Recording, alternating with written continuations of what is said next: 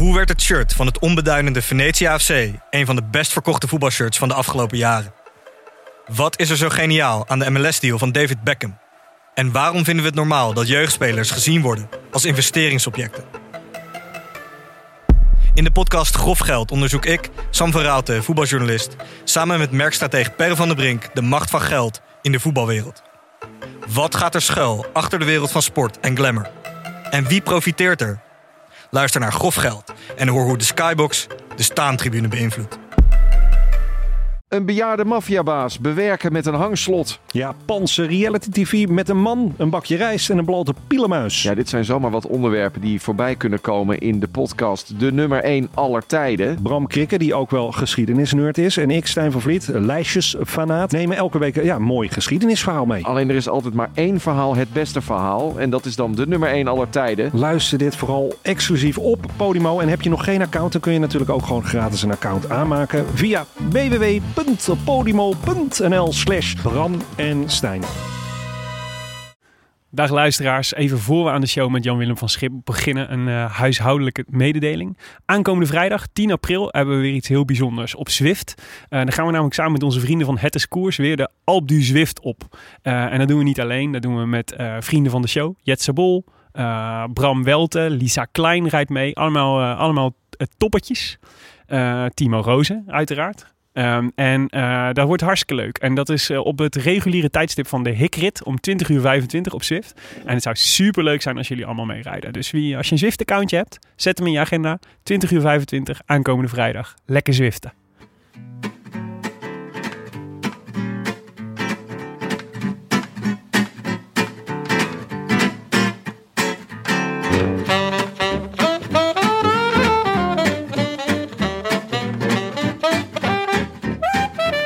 Het is woensdagavond 7 april 2020 en live vanuit Wageningen is dit de Rode Lantaarn. De wielerpodcast van Het is Koers.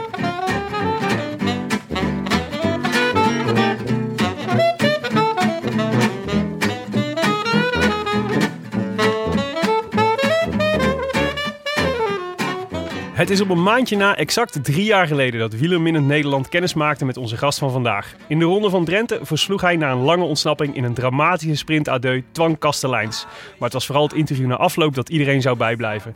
Doorgesnoven junkie-stijl omschreef hij de manier van koersen van zijn ploeg. En het zou zeker niet de laatste toevoeging zijn aan het groot wielerlexicon der Nederlandse taal. Maar naast een Faberyayo schuilt er in hem ook een eenmansteam Sky. Iemand die leeft van marginal gains, zelfs al moet je daarvoor met een heel gek stuurtje rijden. Dit seizoen bij Beat Cycling Club stond in het teken van de baan.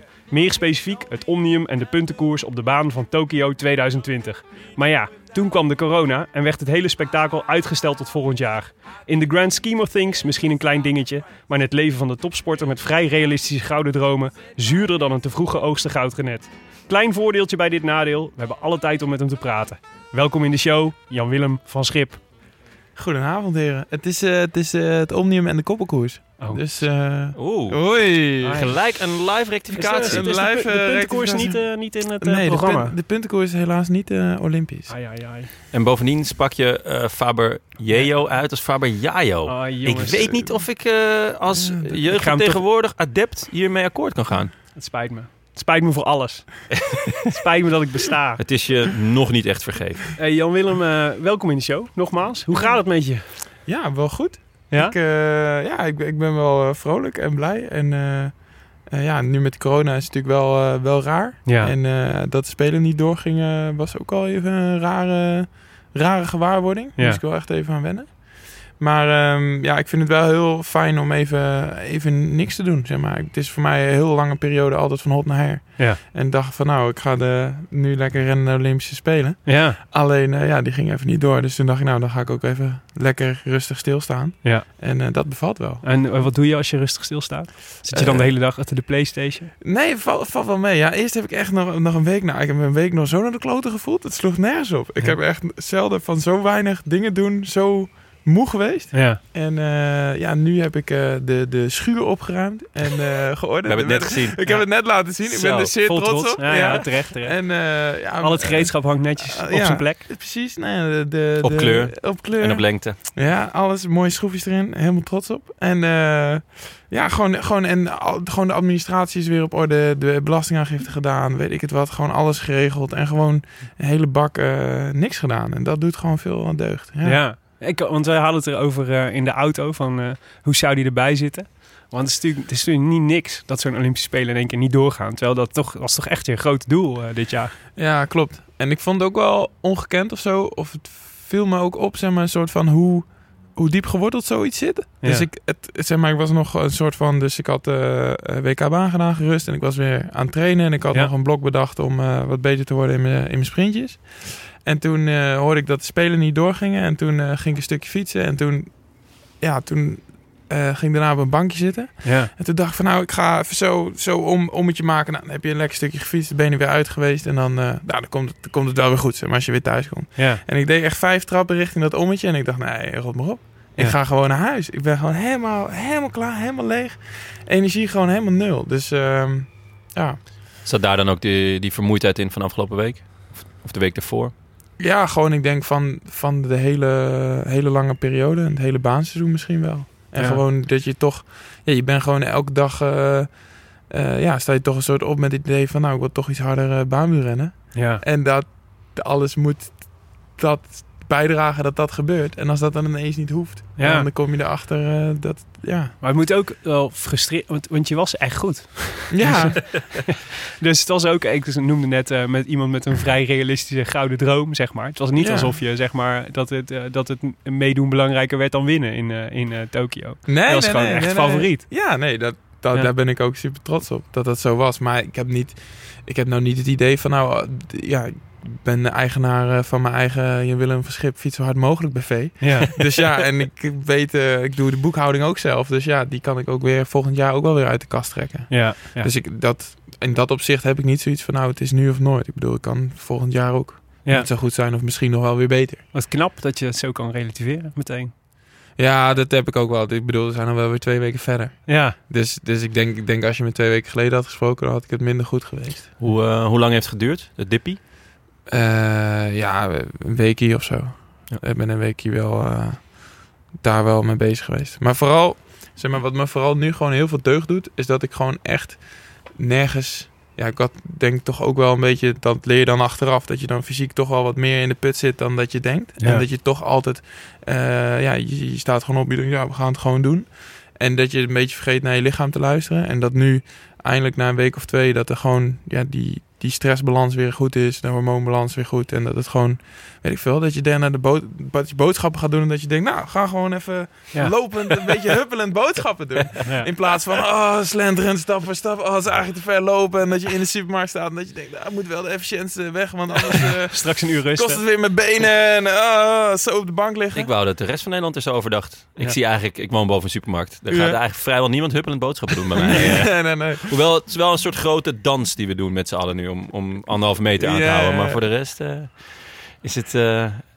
is het meer alsof ze niet naar Tokio gaan. Zo lopen ze erbij.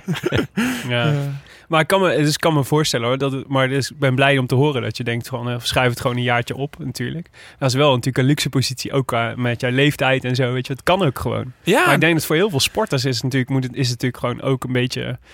die hebben hier naartoe gewerkt. Het is wel echt een mentale dreun die je dan ook krijgt. Want het duurt in één keer een jaar langer voordat je bij je hoofddoel, bent. Ja, klopt. En ik denk ook dat je uiteindelijk... Kijk, misschien valt het mij ook nog wel hartstikke tegen. Dat ineens, weet ik veel, volgend jaar weer dingen anders zijn. Of dat ze het veranderen of... Noem maar op. Dus dat kan ook nog tegenvallen.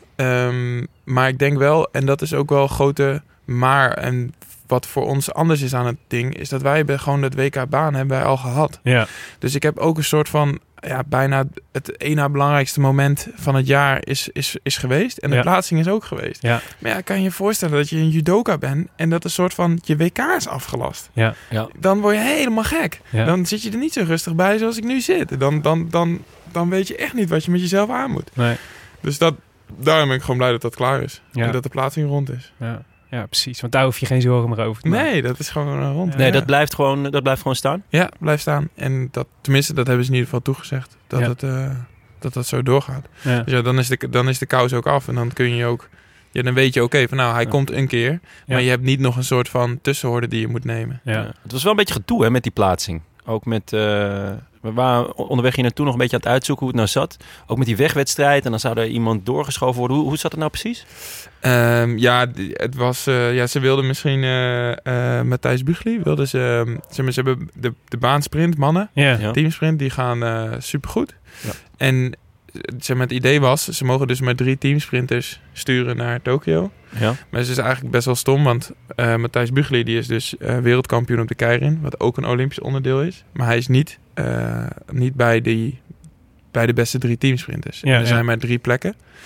En dat is eigenlijk best wel flauw als hij namelijk in België had gewoond, waar bijvoorbeeld geen goede teamsprint is, had hij natuurlijk altijd naar de Spelen gemogen. Ja, ja. Maar omdat hij dus in een land zit met meer teamsprinters, komt het niet goed uit. Nou, en nu is dus de hele quota en de hele plaatsing voor de Olympische Spelen. Nou, dat is de grootste zwendel die er is. En als je dat echt goed wil snappen, dat kost je echt een dag of zo. Super complex. En al die landen die rommelen ermee. Maar het komt er dus op neer dat je dus voor alles wat wielrent, dus of het nou BMX, mountainbike, baanwielrennen, wegtijdrit, weet ik het wat, is een soort van 1 team. Ja. Dus als je dus... Dat kun je dus ook uitwisselen. Dus, daarom... Ze hadden 5 plekken op de weg. En dus dan zouden we 4 plekken op de weg nemen. En dan, zodat je 1 extra iemand op de baan kunt hebben. Exact, ja. En dan had ik dan de wegrit mogen rijden. Of misschien moeten starten. Of was ook niet duidelijk wat er precies... Oké. Jij had dan doorgeschoven mogen worden. En dan had Matthijs Büchli als omniumrenner ingeschreven kunnen worden. En dan had hij... Hadden ze een extra man gehad op de teamsprint. En dan had hij ook de keirin kunnen rijden. Ja. Wow. Maar het is dus wel super lame. Want eigenlijk is het gewoon competitievervalsing. Want als je bijvoorbeeld naar de Australiërs kijkt in Rio. Ja. Die hadden gewoon 6 ploegachtervolgers daar of zo. Ja. Nou, dat is wel raar. Ja. Nou, was niet Dumoulin die in Rio na 300 meter in de remmen kneep? In de weg ging. Ja, omdat maar dat moest ook. Ja. Want hij moest starten. Want je moet... Maar dat had jij ook gedaan als je de wegrit had moeten rijden. Daar heb ik nog wel... dat weet ik nog niet hoe ik dat had aangepakt. Daar had ik wel... Toen ineens dacht ik van... Nou, daar moet ik wel even nog goed over nadenken. Ja, het zal ook, ik dat wil doen. Ja, het zal dan ook afhangen van wanneer het precies is... in verhouding tot de baan. Ja, zo, het hele rattenplan. Alles is natuurlijk een complexe materie. Heb je nu weer een jaar extra om erover na te denken. Ja, precies. Ja. Ik weet het niet. Kan hoofd veranderen, ja. Hey, jij luistert wel eens naar specials van ons, heb ik begrepen. Ja. Dus dan weet je ook wat er nu komt.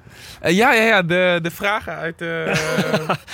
uit de Voetbal International. Ja. Die gebruiken we altijd als soort van aanzetje om snel iemand te leren kennen. Mm-hmm. Tenminste, zo is het ooit bedacht. En meestal betekent het dat we er 3 kwartier aan besteden. Yeah. Maar jij mag een getal tussen de 1 en de 20 doen. Maar wij hebben een vraag die daarbij hoort. En dan, maar eerst een natje neem ik aan. Ja, toch? Dus als jij nadenkt over het, precies. Als jij nadenkt over je getal, dan gaan we beginnen. Dan beginnen we inderdaad met een natje. Want ik was dus bij in het kader van Tokio. Dacht ik, ik moet natuurlijk iets hebben wat nog een beetje zeg maar de Tokio-feeling geeft. Dus ik was naar Sterk, onze vaste natjesleverancier, gegaan. En ik vroeg, wat is nou de beste IPA uit Japan? Toen zei hij, nou, loop maar even mee naar dit schap. En toen wees hij deze aan. De Dai Ale IPA. Ik had er nog nooit van gehoord. En het staan allemaal vreemd. Ik lees geen Japans. Maar Japans is matig. Roestig, zou ik maar zeggen. Ga je zeker hard van schaatsen, of niet? Van die dai-dai's. Ja, precies. Nou, het zou zomaar kunnen. Maar dus ik stel voor dat we hem even opentrekken. Nou, Santé, en misschien moeten we nog heel even zeggen waar we zitten. In de tuin in Wageningen. Ik wou net zeggen, in de tuin. Heerlijk. Ja. Dus als jullie, qua luisteraars, als jullie vogeltjes... ik heb gelezen dat het een goed jaar is voor de ijsvogel. Dus als jullie die horen, nou, dan weet je hoe het komt. Ja. Maar net hoorde ik gewoon gerommel van de buren. Maar dat de luisteraar dat in ieder geval weet. Ja, precies. Hey, Voetbal International. Daar gaan we. 20 vragen. Vraag getal 1. Doe 18. Trainer Adriaan Helmantel. Is dat je favoriete trainer of je huidige trainer? Dat is mijn huidige trainer. Wat is Adriaan Helmantel voor iemand? Adriaan Helmantel is iemand die vet goed kan anticiperen. Ja.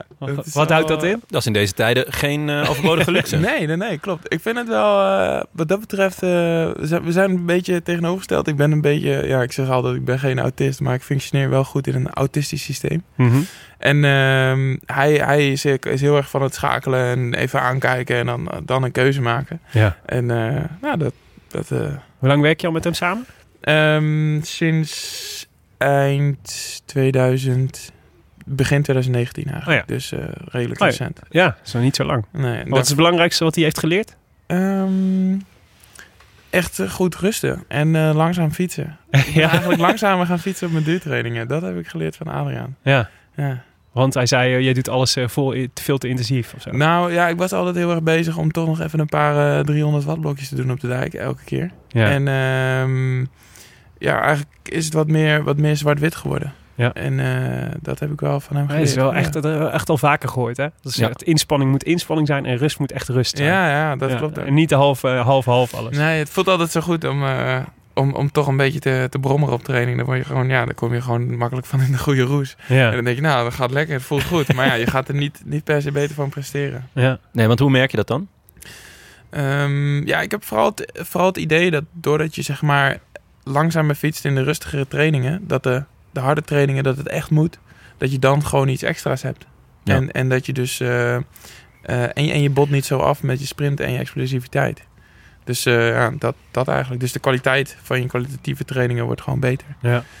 Wat zei die? Wat was het eerste dat hij zei toen de Olympische Spelen niet doorging? Wat betekent dat voor je schema? Nee, dat niet. Ik weet het niet. Oké. Ik zou het niet. Ander nummer. 3. Partner? Ja, dat is een ingewikkelde. Nee. It's complicated? It's complicated? Nou, misschien niet. Er zit wat in de pijplijn. Laten we het daarop houden. Oké. Maar dan misschien huisgenoot? Huisgenoot? Ja, Taco van der Hoorn. Hij zit hier op de bank naast ons. Ook van een Japans biertje te genieten. Ja. De man wordt altijd gewaardeerd, hoor. Het is leuk. Een beetje samen trainen af en toe en... goed afgewogen havermoutjes maken en dat soort fratsen. Gaat goed, hoor. Ja. En koken jullie ook zelf? Ja, zeker. Altijd. Wie van de twee? Verschilt, allebei. Wat is zijn beste gerecht? Beste gerecht? Ja. Wat is daar ga je. Het beste? Het duurt te lang, ja. Ik denk dat toch wel een soort van... Gewoon een goede classic pasta. Die is wel, zijn van Taco wel echt goed. Ja. Ja. Voor mij is het altijd net iets te vlug. Bij hem zit toch wel wat betere smaak aan. Zeg maar. Ja. Helpt het je om met een andere topsporter samen te leven? Maakt het leven makkelijker, zeg maar? Ja, ik vind het super fijn. Omdat je zit gewoon een beetje in hetzelfde ritme, dezelfde structuur. En je kan gewoon elkaar aanvullen waar nodig. Of met elkaar meedenken. En ja, het is ook... Ja, het versterkt elkaar gewoon. Ja. En als je, stel je voor, je woont met iemand, weet ik veel, die gewoon studeert en weet ik veel wat, vier avonden in de week op een zuipen zet. Ja, dan is de verleiding als het niet zo lekker gaat, dan denk je, nou, kan mij het schelen. Dan doe je gewoon mee. En, want we zitten dus in Wageningen. Mm-hmm. En hoe ben je hier terechtgekomen? Ik heb hier gestudeerd. Oh ja. Ik heb bodem, water en atmosfeer gestudeerd hier in Wageningen. Ja. Wauw. Ja. Dat klinkt bijna net zo absurd als Russisch. En ook afgemaakt, ook niet? Ik heb mijn bachelor afgemaakt. Oh ja, oké. Ja. En wat zou je daarmee kunnen worden? Je kunt bijvoorbeeld vrienden van mij die sommigen zitten... Ja, het is eigenlijk zijn zeg maar 3 losse takken. Dus de bodem, water en atmosfeertak. Ja. En heel kort gezegd, met de bodemtak kun je, weet ik veel, kijken of hoe je zoveel mogelijk gewassen kan kweken. Of bijvoorbeeld, nu zijn ze druk met stikstof uit de lucht halen en met plantjes en dan in de grond stoppen. Oh ja. Het waterding is eigenlijk heel simpel. Dus het codewoord is piekafvoer. En hoe hoog moet de dijk worden? Ja. En je zou ook nog een beetje de civiele techniekkant kunnen met grondwater en dat soort dingen. En de atmosfeerkant is letterlijk het weer. Dus weerman. Weerman. Je kunt er weerman mee worden. Ja? Jan-Willem van Schip vanuit KNMI, dat had me mooi geleken. Zeg. Ja, daar zou ik wel voor gaan zitten hoor. Ja. Ja, en ik een beetje jeu in het weer. Ja, het had gekend, zeg maar. Ja. Ja, de nieuwe Diana Woei of Erwin Krol. Ja. Ja. Ja, het kan nog steeds toch, ja. na je wielercarrière. Ja, misschien. Ja. Ja. Maar je dus gewoon blijven hangen in Wageningen na je studie. Ja, klopt. Want jij komt uit Schalkwijk, toch? Ja, ik kom oorspronkelijk uit Schalkwijk. Waar is dat? Een klein dorpje, 15 kilometer onder Utrecht is dat. Ja. Daar wonen 2000 mensen of zo, dus het is niet zo groot. Ja. Maar nee, ik vind Wageningen super fijn. En ik heb veel toffe mensen om me heen wonen hier. Ja. Dat is heel belangrijk. En de omgeving is echt super. Ja, want je kan echt alle kanten op hier, qua training. Ja, alles. Je kan naar de postbank, je kan over de dijk rijden, je kan de Veluwe op. Je kan een beetje zelfs nog naar de Achterhoek als je je best doet. Ja. Dus wat is je favoriete route? Ja, de afwisseling, dat vind ik het mooiste. Ah, ja. Ja. Gewoon elke dag iets anders. Ja, eigenlijk wel. Ja. Ja. Oké. Een ander nummer. Je mag er nog 1, daarna zijn 10. Wij. Film. Toch wel Quentin Tarantino. Dat vind ik wel echt mooi. Ja? Ik vond wel die Once Upon a Time in Hollywood... vond ik wel echt steen goed. Daar ben ik heel blij van. Ja, dat is echt goed. Wat vond je er zo goed aan? Ja, gewoon dat het eerst 5 keer op de kachelpui... en toen nog 10 keer op de telefoon. Dat vond ik echt heel goed. en ik vind het heel mooi dat het een soort van... heel tof een beeld schetst, zeg maar. Daar hou ik heel erg van. Dat het een soort van heel lang... Ja, dat je een soort toeschouwer bent... en dat je kan zien wat er gebeurt. Ja. En dat het dan... daar geniet ik van. Ja. En een steengoeie Brad Pitt natuurlijk. Ja, dat ook. Echt impressive. Echt ongekend. Heb je hem gezien, Jonne? Nee, ik ben niet zo'n filmkijker. Oh. Om heel eerlijk te zijn. Nee, kijken jullie veel films hier samen ook? Of niet? Ja, best wel. Ja, zeker. Ja, en we hebben ook toen, na die Once Upon a Time in Hollywood, hebben we al die Quentin Tarantino's weer terug zitten kijken. Oh ja? Wat goed. Welke vind je best?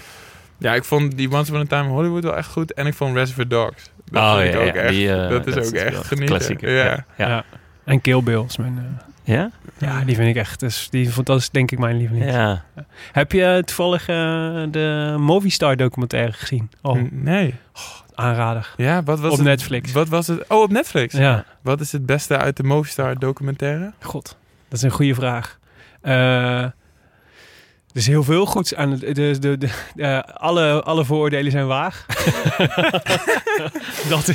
dat was sowieso mijn conclusie. Ik krijg dus Nairo, de hele tijd... Nairo is echt een raar mannetje. Ja, maar ik krijg dus de hele tijd door dat Carapaz echt een verdette is. Ja. Dat echt is een, zeker waar, ja. Een hele leuke, beetje cheeky gast is. Die gewoon al eigenlijk de hele tijd denkt... Ja. Ik ga gewoon de Giro winnen. Ja, maar er zit wel ook iets raars in Carapaz dat hij dan... Op één moment is hij heel eerlijk. Dan wordt hem gevraagd, waarom maak je de overstap naar Ineos? Ja? En dan zegt hij, omdat ik heel veel geld kon verdienen. En hij schrikt dan een beetje dat hij dat zegt. Ja. En dan begint hij verhaal. Ja, en ik vond het ook wel fijn dat bij Movistar zou ik nooit de kopman worden... waar ze allemaal voor mij gingen rijden. Mm-hmm. En toen dacht ik, ja... Bij Ineos wel, denk ik. Ja. Het is wel de slechtste keuze die je dan kunt maken als je bij Movistar kunt. Hij zou wel kopman zijn in de Giro dit jaar. En ze hebben echt een paar krankzinnige ploegleiders bij Movistar. Okay. Dat was ook mijn conclusie. Ik heb hem nog niet gezien, maar ik ga er deze week voor zitten. En Valverde doet gewoon letterlijk waar hij zin in heeft. Het interesseert hem gewoon echt helemaal geen fluit wat alle andere mensen tegen hem zeggen. En terecht, toch? Als ik Valverde zou zijn, dan zou ik dat ook exact dat doen. Ja, en Landa gaat nooit iets worden. Dat ook. Nee? Nee. Ah. Nee, dat was als je die documentaire hebt gezien, dan denk je echt, nee, dit is echt. Huh? Dus ik snap precies waarom deze jongen in deze situatie komt. Ik ga hem kijken, maar die moet je dus nog even kijken. Over. Ik vind het altijd ongekend dat zo'n ploeg als Movistar, ja, misschien een ordelijk te vlot. Maar dan denk ik altijd van, ja, er zit daar zoveel budget en er zijn zoveel basics waar ze echt de plank een paar kilometer misslaan. Daar moet ik altijd op lachen als ik dat dan weer zie gebeuren. Ja, en toch aan de andere kant, het werkt ook. Ja. Want ik bedoel, ja, ze winnen wel gewoon de Giro vorig jaar. En Valverde die gewoon... Wat is de tweede en vierde in de Vuelta? Ja, ik zou daar dan zelf niet heel blij mee zijn, omdat... Nou, maar ja, het zijn heel veel ploegen die niet de tweede en vierde... Nee, ja, daarom. Dus ze doen ook veel goed, maar het is natuurlijk ook gewoon totale chaos. Het is ook wel lekker, toch? Gewoon, dat het niet allemaal... Wat zouden we zonder Movistar moeten in het... Ja, ik wou het zeggen. Nou, als we allemaal die Anglo-Saxische insteek hebben, dan wordt het gewoon heel saai in het peloton. Ja, gaan we allemaal gewoon keihard op kop rijden en dan... wint elke keer de beste. We need de Latino vibe, wil je zeggen. Ja, dat is waar. Dat geldt voor heel veel dingen in het leven. Het Spaanse fuego. Oké. Hey, nou mogen wij nog jeugdidolen. Ja. Stellen we altijd graag. Ja, ik vind Wiggins wel... Daar heb ik wel veel respect voor. Vind ik wel een super vette renner. Ja. En dan de baan Wiggins of de weg Wiggins? Ja, of allebei gewoon. Ik vind het gewoon commentator heel, Wiggins? Nee, gewoon alles. Ik vind het gewoon heel vet dat het gewoon een gast is die gewoon... Als je bedenkt wat hij allemaal heeft gedaan en hoe vaak hij zich heeft omgeschoold of weet ik veel wat. Ja. Dat vind ik heel tof. En ik vind het ook heel tof om te zien dat bijvoorbeeld dat hij op een gegeven moment toen keihard voor Parijs-Roubaix ging. Ja. En dat is gewoon echt een toffe prikkel. Want ik denk ook vaak voor mezelf zo, weet je wel. Ik hou ervan als iemand iets in zijn hoofd haalt. En dat je er dan voor gaat. En dat je ziet dat hij dus van alles en nog wat in zijn hoofd haalt. Ja. Ook al zijn het verschillende dingen. Waarbij je zou zeggen van nou, hè, dat is misschien niet je talent of weet ik veel wat. Dat je dus wel dezelfde skills kunt gebruiken om die prestatie te krijgen. En dat is echt tof. Ja. Wanneer ben jij begonnen met wielrennen? Hoe oud was je toen? Ik kom dus uit Schalkwijk. Ja. En daar heb je de Tour de Schalkwijk. Klinkt een beetje de Ronde van Maden. Ja, zeker. Ja. Nee, maar het is vele malen beter dan de Ronde van Maden. Dat durf ik met... Goed, deel als Rode Lantaarn. Met zekerheid te zeggen. Het is misschien ook nog wel spannender dan de brandweer in Maden. Shots fired. Ja, shots fired. Ik hou me in. Maar... Nee, daar ben ik begonnen. Dat is dus dat is bij ons in het dorp. Dat doen 100, tussen 8 en 12 mag je dan meedoen. Oh, ja. En dat mogen 100 kinderen aan meedoen. En het is voor jongeren door jongeren. Dus, je doet van je 8 tot je 12e mee. En dan word je wegafzetter. En dan mag je in de technische dienst. En dan maar een internetcommissie en weet ik wat. Dan, zo gaat dat, internetcommissie. Zo gaat dat door. Maar daar ben ik eigenlijk begonnen met fietsen. Ja. En toen daarna ben ik een beetje bij een vereniging geraakt. Ja. En toen daarna was een soort van beetje een grijze periode of weet ik wat. Daar bakte ik er niet echt wat van. En toen als junior, toen werd het eindelijk leuk. Want toen... hoe oud ben je dan als je junior bent? Onder 19, dus 17 en 18. Ja. En toen... toen groeide ik ook gewoon in één keer 10 centimeter. Ja. En toen kon ik ineens wel meedoen.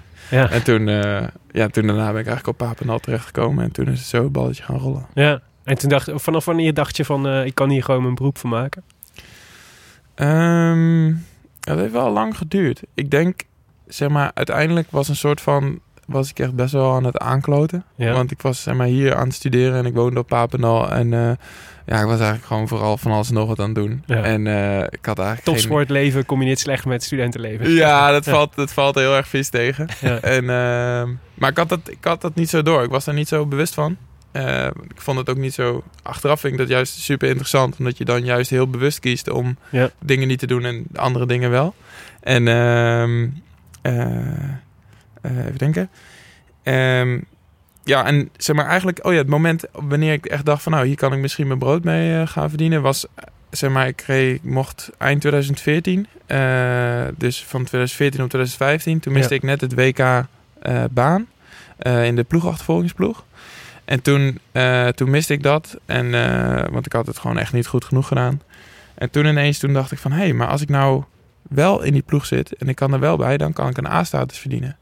En toen is wel echt even de knop omgegaan in 2015. En toen eind 2015, toen was je 20? Ja, het was 20. En toen haalde ik het EK in Grenchen. Ja. Dat is waarschijnlijk heeft nooit iemand iets van gehoord. Maar dat was voor mij een heel grote persoonlijke overwinning. Ja. En toen heb ik me later dat jaar in de ploeg gereden voor het WK in Londen, 2016. Ja. En toen kreeg ik ook een A-status. Dus toen was ik ook financieel onafhankelijk. Daar was ik heel trots op. Dat vond ik heel tof. Ja, dat kan me voorstellen. Maar als je zegt de knop om, wat betekent dat dan concreet? Wat ging je in één keer anders doen toen dat besef was ingedaald? Eigenlijk gewoon veel meer rusten. Ja. Dat was eigenlijk de knop om. Gewoon wel op tijd naar bed. En de hele tijd op dezelfde tijd opstaan. En iets meer structuur erin. Minder studeren. Ik heb toen ook een jaar niet gestudeerd uiteindelijk. Ja. Heb ik gedacht van, ik moet gewoon op die trein naar Rio. Ja. En gewoon echt ervoor leven. De juiste dingen doen om harder te gaan fietsen. Hoe vroeg stond je op en hoe laat ging je naar bed? Ja, denk gewoon 8 uur.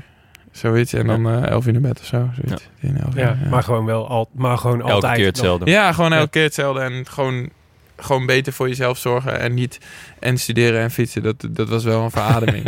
Toen ik uiteindelijk uit uitvond wat een soort van wat het met je deed als je gewoon, weet ik veel, hard 2 keer op een dag ging trainen en voor de rest op bed liggen. Hoe hard je daarvan ging fietsen. Ja. Toen werd het studeren daarna wel een stuk grotere opgave. Dan dacht ik, nu heb ik een stuk minder zin in, ja. En bleef je het, dus dan bleef je het kennelijk ook heel leuk vinden. Of zelfs leuker misschien dan daarvoor. Het fietsen? Of... Ja, het fietsen. Ja, zeker. Ja. En ik vind het wel heel fijn dat een soort van... Ik heb het heel erg stap voor stap gedaan. In het begin had ik nooit het idee dat ik ooit profielrenner ging worden. Of dat ik daar ooit... Dat je er überhaupt je brood mee kon verdienen. Ja. Ik kom ook helemaal niet uit een wielergezin of zo. Ja. En, maar wat voor gezin dan wel? Mijn moeder is gynaecoloog. En mijn vader die kijkt een beetje bij welke temperatuur een kip het meeste eieren legt. Dus die geeft basislessen kip op de Universiteit Utrecht aan mensen die diergeneeskunde studeren. Dus dan, basislessen kip? Ja, wow. Dus dan gaat hij dus met... Leuke niche heb je daar. Ja, dus dan gaat hij met studenten naar een boerderij toe en dan gaat hij uitleggen hoe ze die kippen moeten vasthouden en weet ik het wat. En dat met die temperatuur in die eieren is, omdat hij ook nog iets doet met het klimaat in die stallen en zo. Daar is hij dan een beetje mee bezig. Heel dus daar kom ik. Maar geen fietsers dus? Allebei. Nee. Waar komt je talent dan vandaan? Ja, wel. Mijn pa is wel echt een taai, hoor. En mijn pa heeft wel een fietsclubje. Ja. En, maar ik denk dat... Ja, dat... Er was altijd wel gewoon beweging bij ons thuis. Ja. Maar je moet ook een beetje geluk hebben. Ik denk dat ik ook wel een beetje een goede genen heb meegekregen per toeval. Ja, dat kan natuurlijk. Je broers en zussen? Ja, ik heb een zus. En is die ook sportief? Of, Nee, ja, die heeft veel geroeid. Ik zei altijd, die is fulltime student. En, nu... Niks mis mee trouwens. Nee, nu is het wel heel cool. Mijn zus die heeft dus farmacie gestudeerd in Groningen. En die doet nu opleiding tot ziekenhuisapotheker. En die is helemaal in de coronacrisis is helemaal on fire. En alles aan het regelen. Ja. Medicijnen bestellen en alles managen en weet ik wat. Het is wel vet om te zien, toch? Ja, het is echt heel tof om te zien en om te horen. Dat ze gewoon, voor haar is dat gewoon... topsport. De topsport, weet je.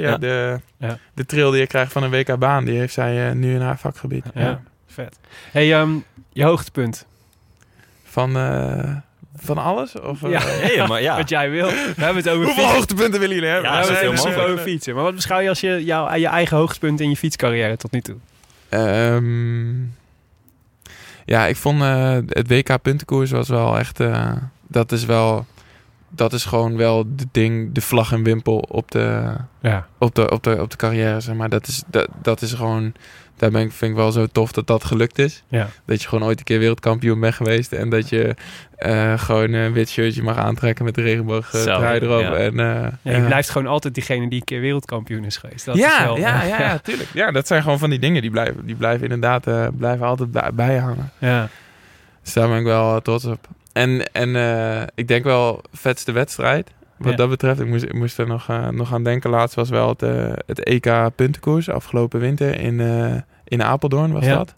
En toen mocht ik dus rijden ook in die wereldkampioentrui en in die koers rijden. En dat het soort van... Die wedstrijd was eigenlijk super kut. Want iedereen zat de hele tijd op mijn wiel en ik kon helemaal niks. En ja, het was echt veel publiek. En ook veel mensen die hadden gezegd, we komen voor jou kijken. Ja, het gaat zo goed en je doet het zo leuk. En, we komen of dat het een keer in de buurt is. Ja. We komen je aanmoedigen. En die wedstrijd die duurde gewoon super lang. En het schoot allemaal niet op. En op een gegeven moment was ik gewoon helemaal klaar. Maar ik dacht, ik blijf gewoon alleen maar achterin zitten. Ja. En dan zie ik het wel weer een keer. En de mensen op de tribune die dachten van, we gaan maar even... Ja, toch maar even bier halen of alvast naar huis, want dit wordt het niet meer. Ja. En toen, dat is soort van, na 80 ronden of zo, dan op een gegeven moment toen ontvouwde die koers. En toen kon ik de eerste keer nog rondrijden. En dan hoorde je echt zo'n applausje van het publiek van, leuk, gelukkig, we zijn niet weggegaan. Gelukkig hij is nog een keer rondgereden. Kunnen we dat nog in ieder geval vertellen thuis? Ja. En ik dacht ook nog steeds van, ik was de eerste keer rondgereden. Ik keek ze op het scorebord, nergens te vinden. Ja. Ik denk, dat wordt nog een lange dag. En toen die tweede keer dat ik... toen op een gegeven moment ging de koers weer verder en toen kon ik de tweede keer rond. Ja. En toen werd het applaus al iets fanatieker. En ik dacht, het wordt nog wat. En eigenlijk heb ik het niet zo slecht gedaan, ondanks dat iedereen op mijn wiel zat. En ik ben blij dat ze niet naar huis zijn gegaan. Ja. En toen op een gegeven moment ontvouwde die koers en toen brak het nog een keer. En toen kon ik nog een keer voor de derde keer rond. Ja, en dat je dan daar fietst in je wereldkampioenspakkie en dat echt het hele stadion staat te juichen en weet ik het wat. Ja, dat... Finest hour. Ja, dat is heel vet. Ja, ja, tof. Ook mooi dat je dan soort van in eigen huis en op zo'n bijzondere manier zo'n wedstrijd kan rijden. Ja, ja, vet hoor. Ja, het is echt, dat is echt kippenvel. Ja. En als je dat terugkijkt of zo en je hoort zo dat geluid en je ziet zo... Ja, je ziet dan die beelden en dan zie je me zo helemaal shock met mijn tong en mijn mond. Zo, heel langzaam dat gat dichtrijden, zo voor de derde keer. Ja, en dan hoor je dat hele publiek zo gaan. Ja. Ja, dat is wel echt een groot hoogtepunt, ja. Heb jij altijd eigenlijk al ook Olympische dromen gehad? Zo, ik merk al vaak dat de laatste jaren heb ik het idee dat het wel iets anders is geworden. Dat in het wielrennen, ook in het wegwielrennen bijvoorbeeld, de Olympische wegkoers wel belangrijker is geworden. Mm-hmm. Het was altijd natuurlijk een beetje een soort van... Zo'n bijkoersje, weet je wat, nooit. Ja. Maar voor baanwielrennen is het natuurlijk wel echt anders. Daar is het baanwielrennen is wel echt ook olympisch georiënteerd. Ja, had jij altijd al zo'n Olympische droom? Ja, op zich wel. Natuurlijk, met de ploegachtervolger was dat ook van het wedstrijdje wat telde. Ja. En ik vond het wel heel fascinerend om daar een keer te zijn, daar in Rio. Want dan kom je er dus echt achter dat een soort van... Ja, van alle wedstrijdjes die er zijn, is dat gewoon het wedstrijdje. Dus het heeft echt iets magisch. Ja. En ik vind dat wel tof. En ook een soort van... Ik was best wel veel mee bezig geweest. Van oké, dan zag ik bijvoorbeeld eerst mensen... Bijvoorbeeld, weet ik veel, een of andere marathonloopster of zo. En die was dan bij de NOS, werd die geïnterviewd. En dan had hij het alleen maar over de Olympische Spelen. En dan dacht ik, ja, maar ja, jongens, dit is toch wel meer, zeg maar. Dat dacht ik ongeveer 3/4 jaar geleden. En...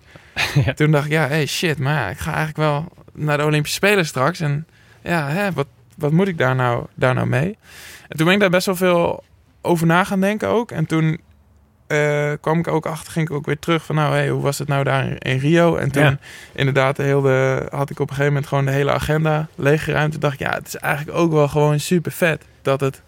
Toen begon ik er steeds meer van te genieten. Dat het gewoon één wedstrijdje is op één dag. Ja. En dat het dan moet gebeuren. En dat dan het wedstrijdje is. Ja, dat is wel dik. En met al die sporters, andere sporters om je heen. Dus dat is natuurlijk ook... De Olympische Spelen is natuurlijk echt nog zoveel groter dan een WK. Voor, ja, absoluut. Ja. Ik kan me ook voorstellen, dus wat je ook vaak hoort van sporters... is dat ze dat de eerste Olympische Spelen zo super overweldigend zijn. Ja. Op alle fronten. Ja. Had jij dat ook? Ja, dit is ongekend. Ja. Het is een soort als je daar naar die eetzaal gaat. Dus de eetzaal is 3 bushaltes lang. Ja. Je zit daar dus met z'n allen in een gigantisch dorp... en zoveel mensen en het is ook gewoon één grote freakshow. Ja. Want er is niemand die er normaal uitziet. Het is allemaal atleten. Ja, allemaal atleten. Of groot, of lang, of klein, dik. Echt super bizar. En het allerbizarste van het hele gebeuren... wat ik echt nooit zou vergeten... dat zijn de snelwandelaars. Ja. Dus, dat is echt ongekend. Maar doen ze dat in het Olympisch dorp ook? Ja. Want echt? Want het is dus vet debiel. Want die draai schijnt dus heel moeilijk te zijn. Dus dat moeten ze heel erg trainen. Dus die lui, die, zeg maar, ja, je ziet zeg maar, de gewone hardlopers... die lopen gewoon een rondje of die gaan het dorp uit... of weet ik veel wat.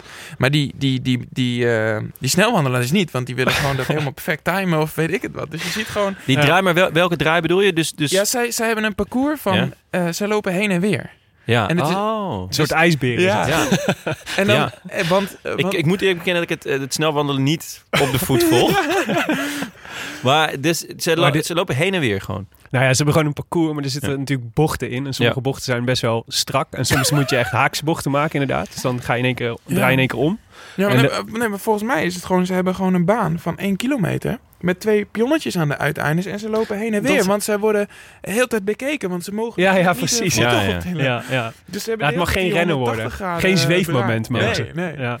Ja, maar dat doen ze dus in het Olympisch dorp ook. Ja. Dan zit je dus de hele tijd op allemaal random plekken. Die luiden de hele tijd heen en weer. Dat is super raar. Echt weird. Ben je naar andere sporten gaan kijken ook daar? Ja. Ja, dat vond ik ook wel cool. Ja. Welke sport heb je gezien? Ik heb de BMX gezien. Oh ja. Die vond ik heel vet. Ik ben nog bij handbal geweest. Vond ik ook heel vet. De triathlon. Oh ja. Die lui kunnen echt niet fietsen. Daar gaat knijten hard met wacht maar tot je de Brownlee-broertjes op Zwift een keer tegenkomt. Ja, dat zal zwaar tegenvallen. Nee. Maar wacht even, want wat je dus heel vaak hoort is dat dus de topsporters die zeggen dan vaak, je moet eigenlijk een Olympische Spelen hebben meegemaakt om dan de tweede Olympische Spelen echt voor het presteren te kunnen gaan. Omdat de eerste keer zo overweldigend is, moet je eigenlijk alles in je opnemen en wennen aan, aan dat spektakel. En als je het dan een keer gezien hebt, zeg maar, dan ben je daar minder van onder de indruk en kun je dus meer focussen op de prestatie. Ja, ben ik het absoluut mee eens. Ja, het is echt heel bizar. Ja. Wou ik ook vragen, was je van plan om nu ook naar andere sporten te gaan? Of zou je nu zeggen van nou... Nee. Nou, ik ga vorige keer was het dus zo van dat, zeg maar, dat naar die andere sporten, dat was omdat het, zeg maar, voor ons was afgelopen. Ja. En dan waren wij nog daar en dan kon je daarheen. Ik zou dat niet voor de wedstrijd doen. Ah, okay. En voor nu in Tokio is een soort van, dus die wielerbaan die zit 450 kilometer van Tokio af. Oh, ja. Dus het was, wij zitten soort weggestopt in een soort bos. Maar dat is met de Japanse treinen een half uurtje, toch? Ja, geen idee. Maar en plus het is ook nog zo dat de Olympische Spelen zijn afgelopen volgens mij op 9 augustus. En ik zou op 6 en 8 augustus rijden. Dus het is een soort van geen optie. Maar ik had nu ook zoiets van, nou, dat boeit me ook echt helemaal geen reet. Al moet ik in een betonnen bunker zitten bij spreken en we gaan daar even met z'n allen fietsen, vind ik het ook best. Ja. Het is gewoon puur prestatie waar je voor gaat. Ja, dat is wel echt een verschil. Ja. Hey, wat onze verbazing van het najaar was dat jij geen World Tour ploeg vond. Ja. Nadat Roompot ging folden. Ja.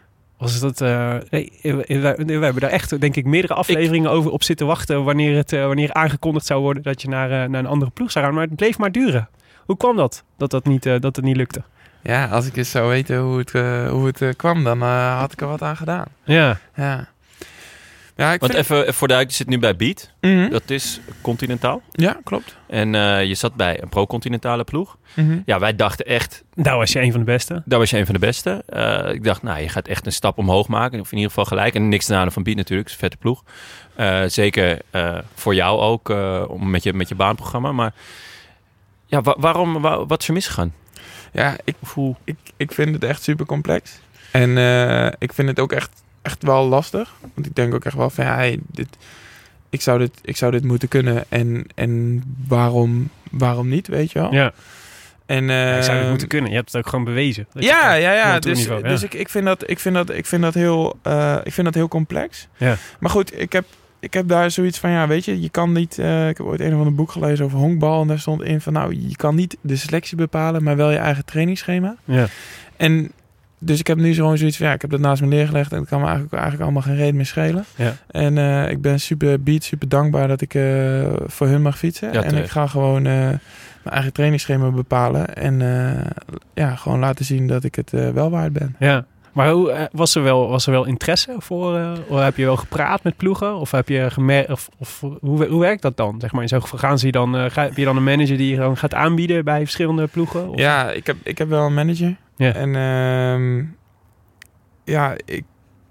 en die zei ook wel dat er wel veel interesse was, maar er is eigenlijk geen ploeg die echt heeft doorgepakt uiteindelijk. Mm-hmm. Ja. Ik denk dat dat de moraal van het verhaal is. Ja. Maar ja, wel echt wel raar, toch? Gewoon. Als je kijkt naar jouw prestaties van in 2018, 2019 op pro-continentaal niveau, dan zou je wel zeggen dat steekt er goed bovenuit. Ja, dat denk ik ook.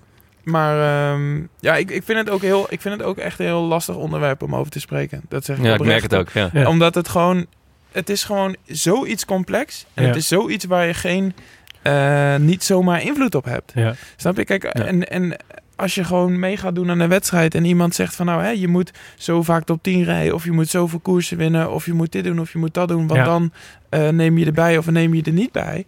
Maar zo werkt het gewoon niet. Ja. Het is gewoon een soort... Ja, en dat vind ik er lastig aan. Omdat het niet tastbaar is. Ja. En daarom denk ik ook van nou, de enige remedie is van ja, ik kan nu wel daar... ik kan wel de Calimero gaan uithangen. Ik bedoel, dat kan ook. Hè? Ik kan ook gewoon zeggen van nou, hè, dit en dat. Maar ja, ik heb zoiets van ja, dat is gewoon zonde. Daar schiet je ook niks mee op. Nee, en ik weet gewoon heel goed wat mijn waarde is. En dat is gewoon ergens aan de start verschijnen... en proberen dat wedstrijdje te winnen met mijn beste plan ooit. Ja. En daar ga ik gewoon weer naar terug. En hoe ontstond het dan met Beat Cycling? Want die hebben natuurlijk gewoon de deal van de eeuw gedaan. met jou. Ja, dat is natuurlijk normaal gewacht. Nee, natuurlijk. Het is een beetje als Romario bij NAC komt voetballen, zeg maar. Dat gevoel. Nou ja, ik hoop het. Ja, nou ja, zij waren gewoon heel enthousiast. En ze hadden me al vrij vroeg gecontacteerd. Ja. En toen had ik ook... Ja, en dat vind ik dat ze heel tof doen bij Beat. Ze maken gewoon een plan. Ja. En ze zeggen van nou, hè, we gaan er gewoon het beste van maken met de middelen die we hebben. Mm-hmm. En dus daar was ik eigenlijk al wel vrij enthousiast over. Wat was hun plan dan, waar je zo enthousiast over was? Nou, gewoon om er echt samen voor te gaan en de koersen te kiezen en ook met de ploegleider veel te overleggen en te kijken wat er nodig is voor materiaal en welk programma. En je de ruimte te geven voor de baan waarschijnlijk. Et cetera, ja. Ja. En hoe bevalt het tot nu toe? Ja, ik vind het heel tof. Ik voel me heel welkom en er wordt erg goed voor me gezorgd. Dus, en je hebt een vet pakkie. Ja, ja dat is ook wel wat waard. Ja, zeker. Ja. Hey, en kun je je liefde voor materiaal en zo en voor marginal gains een beetje kwijt daar ook? Want dat is natuurlijk een beetje waar ik noemde net in de inleiding al van waar je een beetje naast de goede uitspraken naar de finish, zeg maar. En, dus waar je natuurlijk altijd een beetje onbekend stond is die gast met dat rare stuurtje. Mm-hmm. Maar daar zat altijd wel wat meer achter, namelijk wordt... Je mag graag testen van wat werkt en wat niet. Ja, absoluut. En graag een beetje afzetten tegen de conservatieve wielerwereld en zo. Mm-hmm. Heb je daar een beetje de ruimte voor bij Beat? Ja, dat is helemaal netjes dichtgetimmerd. Dus dat is heel fijn. Ja, nee, die ruimte is er volledig. Ja. Dus ik denk dat de grootste dingen die je per se nodig moet hebben. Mm-hmm. Dus goed snel pakken, stuur, zadel en pedalen. Ja. Dat is gewoon gefixt. Ja. Dus, wat is je laatste innovatie? Mijn laatste echte gouden innovatie, dat zijn de schoenen. Ja? Ja, er zit heel veel in. Schoenen is echt... Vertel ons eens wat er goed is aan wat er belangrijk is. Ik ben ook gek op schoenen. Dus, er moet geen fiets aan vastzitten, maar... Ja, ik weet eigenlijk niet. Het is wel een interessante innovatie. Maar het komt er een soort van op neer. Dat je dus... Je wil een soort van... Wielrenners die willen dus... stel je voor, als ze bergaf fietsen, dan gaan ze op hun bovenbuis liggen. Ja. Want dat is sneller. Dat kunnen jullie je voorstellen. Hebben jullie wel een keer geprobeerd. Dus eigenlijk wil je, als je fietst... Met de doodsangst in je lijf. Dus de truc zit hem erin. Dat als je dus fietst, wil je dus zoveel mogelijk op je bovenbuis liggen eigenlijk de hele tijd. Mm-hmm. Want dan ben je dus sneller. Ja. En daar moet je dus de juiste schoenen bij hebben. Je schoenen om op je bovenbuis te kunnen liggen? Nee, dat je dus meer... compacter wordt. Ja. En dat kan met schoenen. Ja. Hoe dan? Ja, dan moet je, ik heb ze gewoon custom laten maken. Maar wat heb je dan laten maken? Dus dan heb je dan een andere zool of zo? Of wat ik heb gewoon alles uit één stuk. Ja, ik vind het lastig. Ja, het is wel een beetje mijn geheim. Het is maar. Een beetje beroepsgeheim. Ja, maar het is moet zeggen, Taco die spitse oren. Ja. Ik heb het al 100 keer tegen hem gezegd. Ik ben al helemaal enthousiast. Ik moet het misschien niet zeggen. Ja, misschien kunnen we beter een andere innovatie doen. Maar ja, ik heb gewoon, zeg maar, custom schoenen laten maken. Ja, okay. Dat is sowieso qua stijfheid is echt super veel fijner. Ja. En het is ook... je hebt ook echt een groot aerodynamisch voordeel mee. Oké. Okay. Dus, lekker. Dat is, cool. Waar komt die fascinatie vandaan voor materiaal? Niet elke wielrenner heeft dat, toch? Nee. Sterker nog... Bijna geen enkele wielrenner heeft al. Nee, jawel. Ik vind wel dat veel wielrenners... Ja, maar niet op zo'n manier, zeker toch? Tijdrijders zijn echt veel met hun fiets bezig. Veel met hun kleding, veel met hun houding. Ja, dat maar, zeg maar, op het... qua innovatie... Mm-hmm. Kan je je afvragen inderdaad hoeveel ze zelf doen. Maar je hebt natuurlijk klassiek voorbeeld van Rasmussen... die de stickertjes van zijn fiets afpeuterde om gewicht te besparen. Ja. Kijk, dat zijn... En de einde van zijn stuurtje afvelde. Ja, maar... Echt de fascinatie om zelf te innoveren, die zie je niet zo vaak. Waar komt die bij jou vandaan? Hoe... Nou, eigenlijk is het ding als volgt. Kijk, mijn waarde is dus... ik zeg nu voor de tweede keer mijn waarde, maar ik heb daar veel over nagedacht. Tim Veld, ik weet niet of dat jullie die kennen, maar zeker. Die zei tegen mij van... Nou, Willem, als jij ooit doodgaat en je hebt de Olympische Spelen gedaan in Tokio... Hoe wil je dan herinnerd worden als wat voor renner? En daar ging ik best wel veel over nadenken. Ik vond het een heel interessante vraag. Ja. Sowieso ook een goede voor tijdens de avondeten... om eens te vragen hoe iemand in zijn vak herinnerd wil worden. Ja. En toen ging ik daar dus over nadenken. En toen dacht ik eigenlijk van, nou, wat is mijn waarde? Mijn waarde is dat ik gewoon ergens aankom op een wedstrijdje... en dat ik het ga proberen te winnen. Dat vind ik eigenlijk het leukste wat er is. Dus ik ga gewoon bedenken van... oké, ik wil eigenlijk het liefst hier als eerste over de streep komen. Hoe ga ik dat doen? En wat is daarvoor nodig? Ja. En dat spelletje vind ik gewoon heel leuk. Dus het gaat bij mij niet per se om... je kan wel, zoals bijvoorbeeld vermogen leveren... is eigenlijk helemaal niet waar het om gaat in wielrennen. Het gaat om snelheid. Mm-hmm. En ik kom een soort van uit het ploeg achtervolgen. En dat ging dus als volgt. Dus ik ging de ploeg achtervolgen. En dan deden we allemaal oefeningen. Dus bijvoorbeeld... Vliegende 5 kilometers of zo. 5 keer. Ja. En dan moest je 2 rondes op kop fietsen. En dan kregen we gewoon... 's avonds kregen we van... Jan Bastiaans kregen we een Excel-sheetje. En daar stond in van... je hebt deze snelheid gereden met dit vermogen. En dan kom je er ineens achter van... maar wacht eens even. Als ik mijn hoofd naar beneden doe... en netjes hou tijdens die oefeningen... dan is het vermogen lager, maar de snelheid hoger. Ja. En dan kom je er gewoon 1 op 1 achter van... dit is... als ik dit doe, dan wordt die prestatie dus beter. En dat is gewoon mijn fascinatie. Dat is mijn spelletje. Ik vind ook dat je een betere wielrenner wordt... als je beter op je fiets bent gaan zitten. Ja. Of als je tactisch beter wordt. En dat spelletje en dan die BV-rennen... en dan weer bedenken van... wat moet ik nu weer doen? Of kan het nog weer beter? Of, en wie is daarbij je sparringspartner? Want ik kan me voorstellen... je bent wielrenner. Ik kan me voorstellen dat je over je houding en dergelijke... maar om zo'n schoen... dat moet je laten maken. Ik neem aan dat je hier niet zelf met schoenlappen... Nee. Dus, het gereedschap hangt er wel.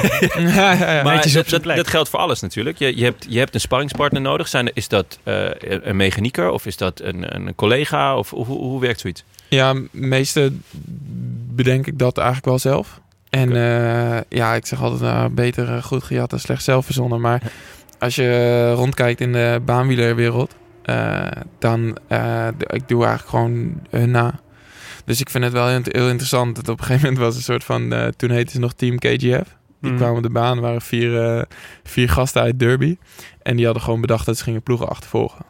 Maar dat ploegen achtervolgen is best wel een ingewikkelde sport. Want je hebt een soort van 10 à 12 landen... die zeker allemaal in de rond rijden met een budget van $1 miljoen per jaar. Dat gaat vrij serieus eraan toe. Ja. En zij gingen bedenken van... wij gaan meedoen aan de wereldbeker.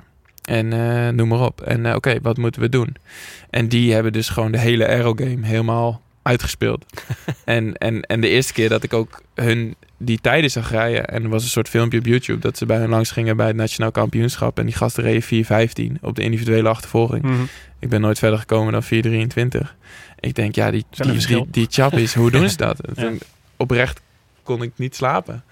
Van toen ik dat gezien had. Ik denk, wat doen ze? Wat... En toen dacht ik van ik moet gewoon in ieder geval minimaal alles wat zij doen, moet ik ook hebben. Ja. En ook testen en gewoon daarmee bezig zijn. Ja. Ja. Je werd er ook wel eens in, zeker, dus grappig wat je zegt, dat eigenlijk de innovatie zit veel meer op de baan dan op de weg. Want jij hebt ook wel eens, ik heb je ook wel eens horen zeggen over dat je ook wel stoorde aan de conservatiefheid van het wegwielrennen. Ja, klopt. Ja.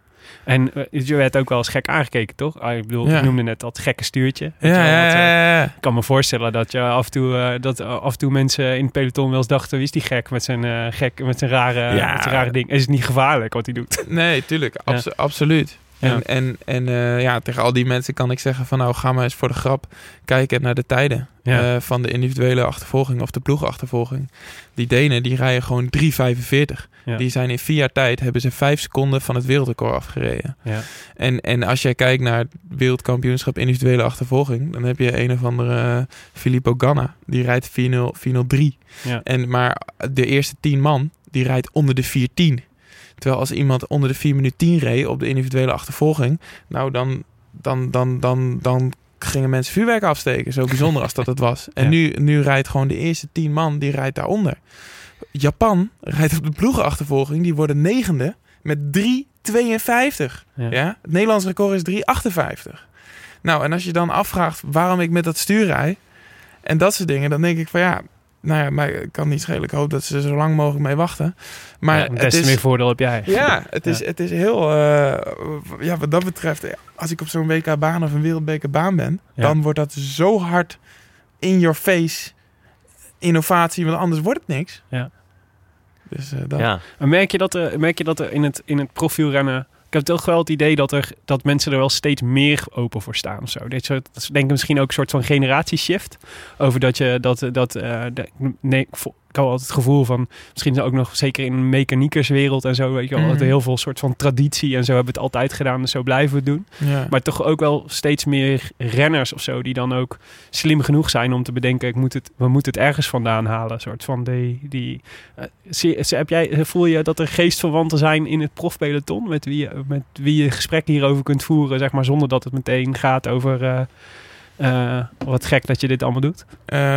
Ja, op zich wel. Maar ik vind dat nog wel relatief nog wel meevallen. Mm-hmm. Het blijft toch wel een soort van schoppen tegen de bühne. Yeah. En blijft heel lastig. En ik denk ook dat hoe klassieker... Kijk, voor bergop wielrennen... Yeah. Daar gaat de komende 20 jaar niks in veranderen. Dat is gewoon hetzelfde. Je moet heel licht zijn en heel hard trappen. En voor de rest maakt het eigenlijk geen reet uit. Ja. Er zit qua voeding en zo. Dat soort dingen. Qua voeding valt veel te doen. Natuurlijk wel. Dat wel. Maar niet superveel. Ja, ik denk dat het gewoon toch... En dat is ook fascinerend aan die Team KGF gasten. En een soort van... wat ik denk het verschil is tussen bijvoorbeeld mij en iemand die bij een grote World Tour ploeg rijdt, is dat ik denk gewoon als een individuele gast. Ik denk, oké, ik moet gewoon het snelste hebben. En hoe ga ik dat doen? Hoe ga ik zo snel mogelijk van A naar B? En helemaal op de baan is dat altijd een soort van een ding geweest. Oké, ga het zelf maar regelen. Wat wil je hebben? Hoe ga je het doen? En dat je het ook weer zelf moet evalueren, et cetera. Ja. Alleen... Ja, je zit natuurlijk ook met sponsors en dat soort dingen. Dus je zit gewoon in een heel beperkt denkkader. En het is ook gewoon heel, heel moeilijk om dat zo te faciliteren. Nou, misschien zit daar ook wel de angst van World Tour ploegen voor jou wellicht. Ja, zou kunnen. Dat ze daardoor misschien niet hebben doorgepakt. Ja, het zou kunnen. Een gekke reden, maar zou kunnen. Ja, gekke reden. Nou, ja, ik bedoel, negatief kun je natuurlijk uitleggen als... die gast is knijter eigenwijs en die doet toch niet wat we zeggen. Zeg maar. Ja, dat zou kan me voorstellen dat zeg maar als ik. Maar dat is Valverde ook. Valverde is ook eigenwijs. Ja, dat klopt. En voor je het weet wint hij alles.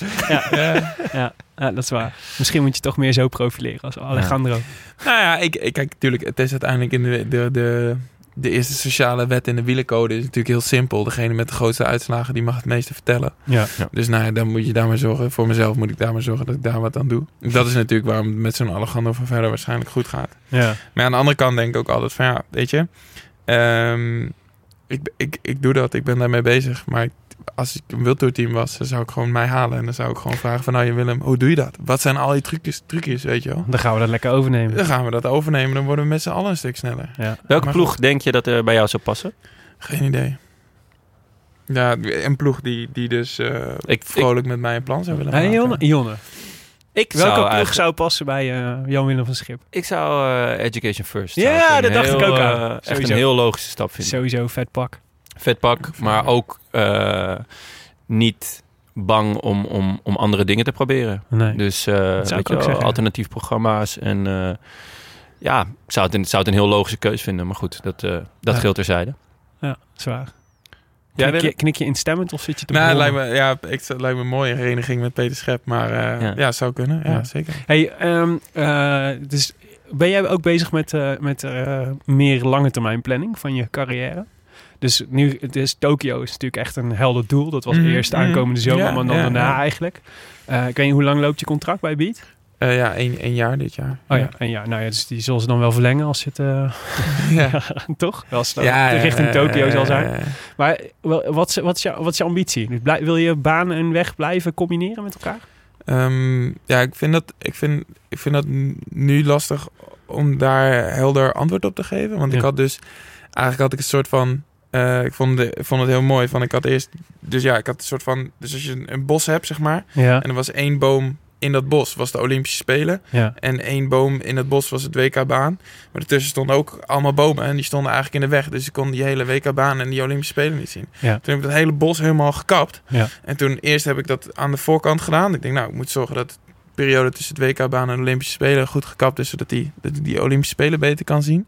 En toen kwam ik er dus achter van ik moet eigenlijk ook zorgen dat de achterkant ook goed gekapt is. Dat er ook nog een landschap ligt. Ja, zodat die boom van die Olympische Spelen in het bos nog beter overeind blijft staan. Ja. Dus dat had ik ook gedaan. En toen had ik bedacht van ik ga dat dus als volgt doen. En zo ziet mijn 2020 eruit. Ik ga de Olympische Spelen doen. Dan ga ik nog die 1.1 rijden voor Beat. Ja. Dan ga ik een maand niet fietsen. En dan ga ik 2 weken met mijn pa een fietstocht maken. Ja. En ik had bedacht van dan...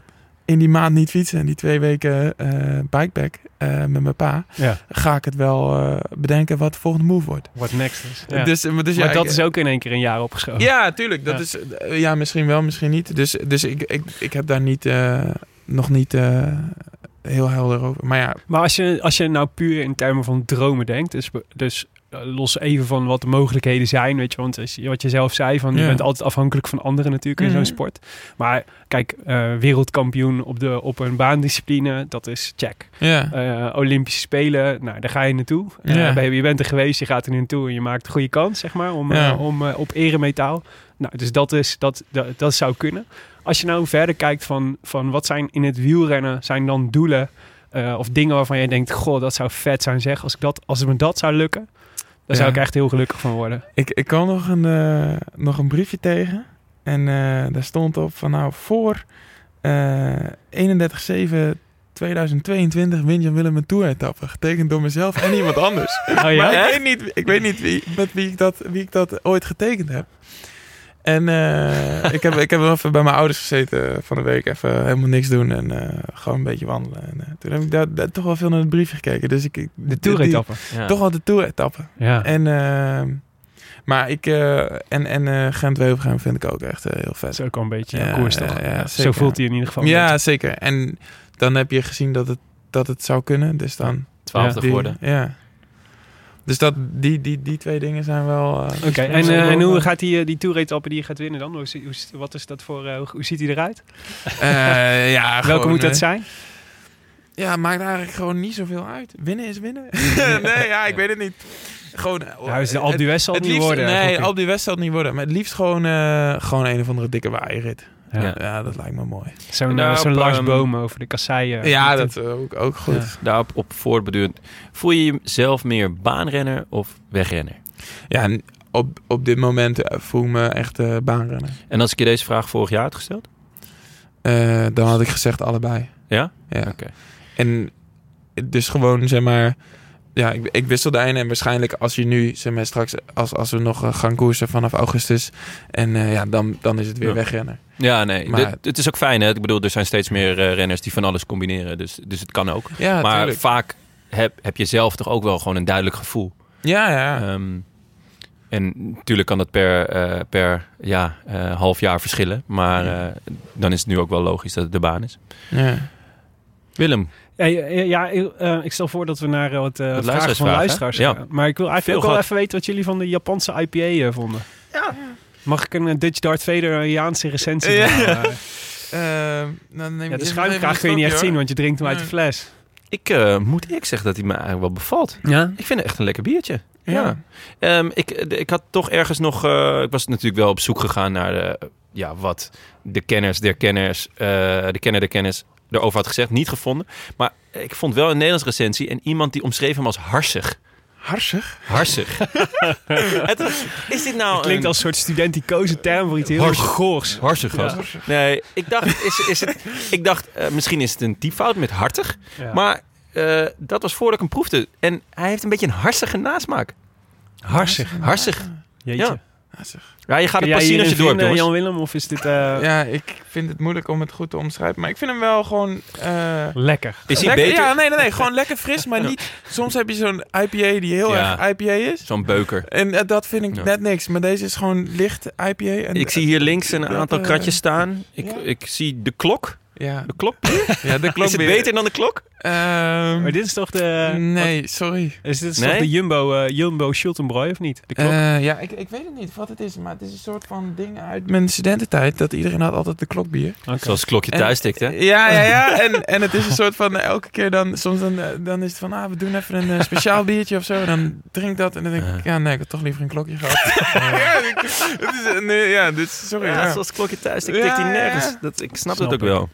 Oké. Laten we een paar luisteraarsvragen doen. Want zoals gebruikelijk hebben we natuurlijk luisteraars op Twitter en Facebook gevraagd om hun vragen in te dienen. Daar zijn er heel veel reacties op gekomen. Dat is echt tamelijk bizar. Want ik denk dat je bij de topscore hoort van het aantal mensen dat iets wil, dat je iets wil vragen. Ik ken toch een paginaatje of 4. Ja, wel ook vragen. Niet allemaal af. Nee, best wel veel vragen die we ook al wel behandeld hebben. Ja. Maar toch, Stefan Zevenberg vroeg bijvoorbeeld... wie wil je het liefste keihard uit je wiel fietsen? Oh ja. We hebben altijd... Dat is natuurlijk altijd een beetje... De Rode Lantaarn is altijd op zoek naar nieuwe aardsvijanden. Ja. Want die verdwijnen steeds uit ons. Iedere keer als we denken dat we een nieuwe aardsvijand hebben gevonden. Benjamin Thomas, tuurlijk. Gewoon volle bak pas eroverheen. Ja, dat hij gewoon niet lost. Ja, tuurlijk. Ja. Leuk. Oké. Ja.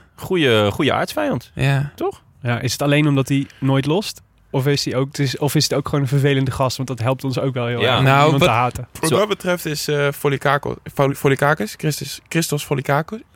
Christos? Het is ook niet waard om zijn naam goed uit te spreken. Klap hem even. Christos Volikakis. Heet hij zo? Volikakis. Oh. Een Griek? Ja, de Griek. Die zat altijd heel erg strak in mijn wiel bij al die baankoersen. Ja. En dat was heel stom. En toen afgelopen... Waarschijnlijk ook nog van onze subsidies. Ja, zeker weten. En toen zeg maar, op dat EK-puntenkoers wat ik eerder beschreef... Toen was het helemaal niet te doen. En toen ben ik echt heel schuin naar beneden gestuurd. Vol tegengetrapt en toen echt vol omhoog. En toen wipte hij er net niet overheen. En sindsdien heb ik hem nooit meer in mijn wiel gezien. Dat helpt wel. Dus, lekker. Ja. Hey, en op de weg? Vijanden gemaakt in je wegcarrière tot dusver? Hoe is je relatie met collega wereldkampioen Valverde bijvoorbeeld? Ja, geen idee. Ja, ik weet het niet. Nee. Geen vijand op de weg? Jammer. Nou, gewoon het hele peloton dan. Als ik dan toch mag kiezen. Ja. Dan maar gewoon allemaal. Op een of andere dijk hier. En dan, je moet ze allemaal verslaan. Ja.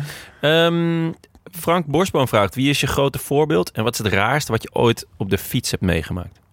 Wat raarste dat ik ooit heb meegemaakt. Ja. Nou, we hebben Wiggins al gehad. Ik vind Graham O'Brie vind ik ook heel... Graham O'Brie? Graham O'Brie. Ja, tijdrijder ook. Dat is een beetje uit mijn carrière. We hebben hier mijn leeftijd aan de muur hangen. En die bedacht dus dat je op een soort van vouwfiets voorovergebogen veel meer aero was. En toen verbrak hij 2 keer het werelduurrecord. Ah, kijk. Dus dat is ook wel een voorbeeld. Leuk. En het raarste wat je ooit hebt meegemaakt op de fiets? Het raarste wat ik ooit heb meegemaakt op de fiets? Ja, dat is een moeilijke vraag. Je mag ook nog wel wat langer over nadenken. Ja, als je er straks op terugkomt. Geen contract krijgen wij een World Tour ploeg. Ja. Ja. Hoe is het om de buurman te zijn van Annemiek van Vleuten? Vraagt Tidian Brevaart. Dat is waar. Dit is de tweede keer in Wageningen dit jaar voor ons. Ja, wat cool.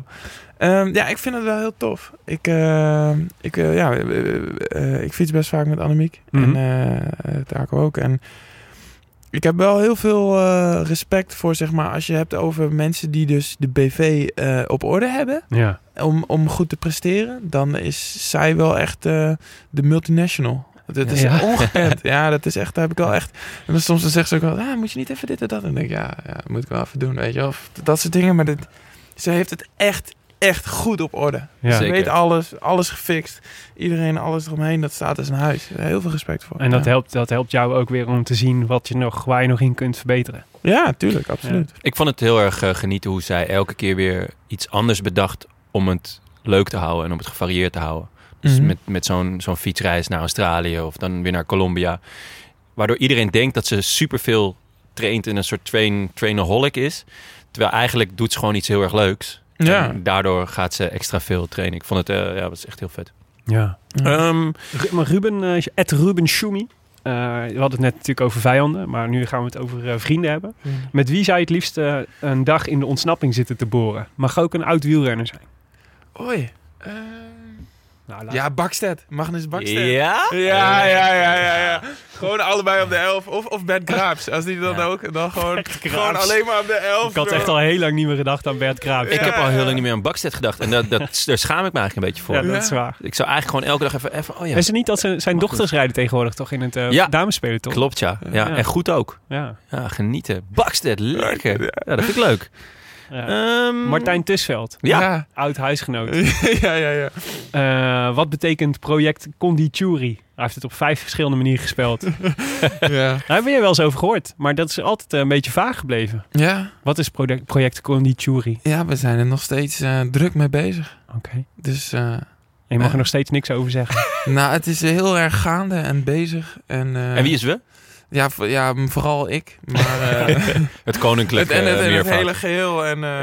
Ja. Oké. Oh, ik ben benieuwd. Ja. Nou, Martijn, bij deze. Welke taal is het woord kondichuri geschreven? Ja, het is in het Japans. Japans. Ja. Oké, dus Google Translate zouden we een hoop kunnen... Ja. Ik heb eentje van Willem van Sermond. Ja. Wat vind jij weer van dat een deel van de wielerfans hem niet serieus lijkt te nemen en hem behandelt als een typetje? Vervelend of scheid aan? Ik heb er wel scheid aan. Klopt, dus vraag 1 stuk, klopt dit? Ja. Denk je dat dit klopt? Nou, ik denk wel dat... Kijk, ik ben gewoon niet de standaard gozer. En ja, dan heb je altijd een beetje wrijving en noem maar op.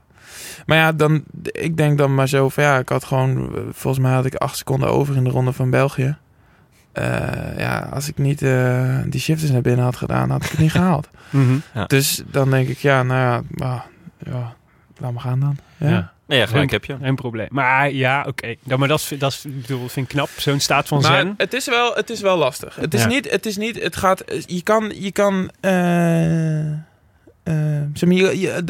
Toch is dat lastiger dan je denkt. Zeg maar, zo kritiek krijgen en een beetje tegen de bühne aanschoppen.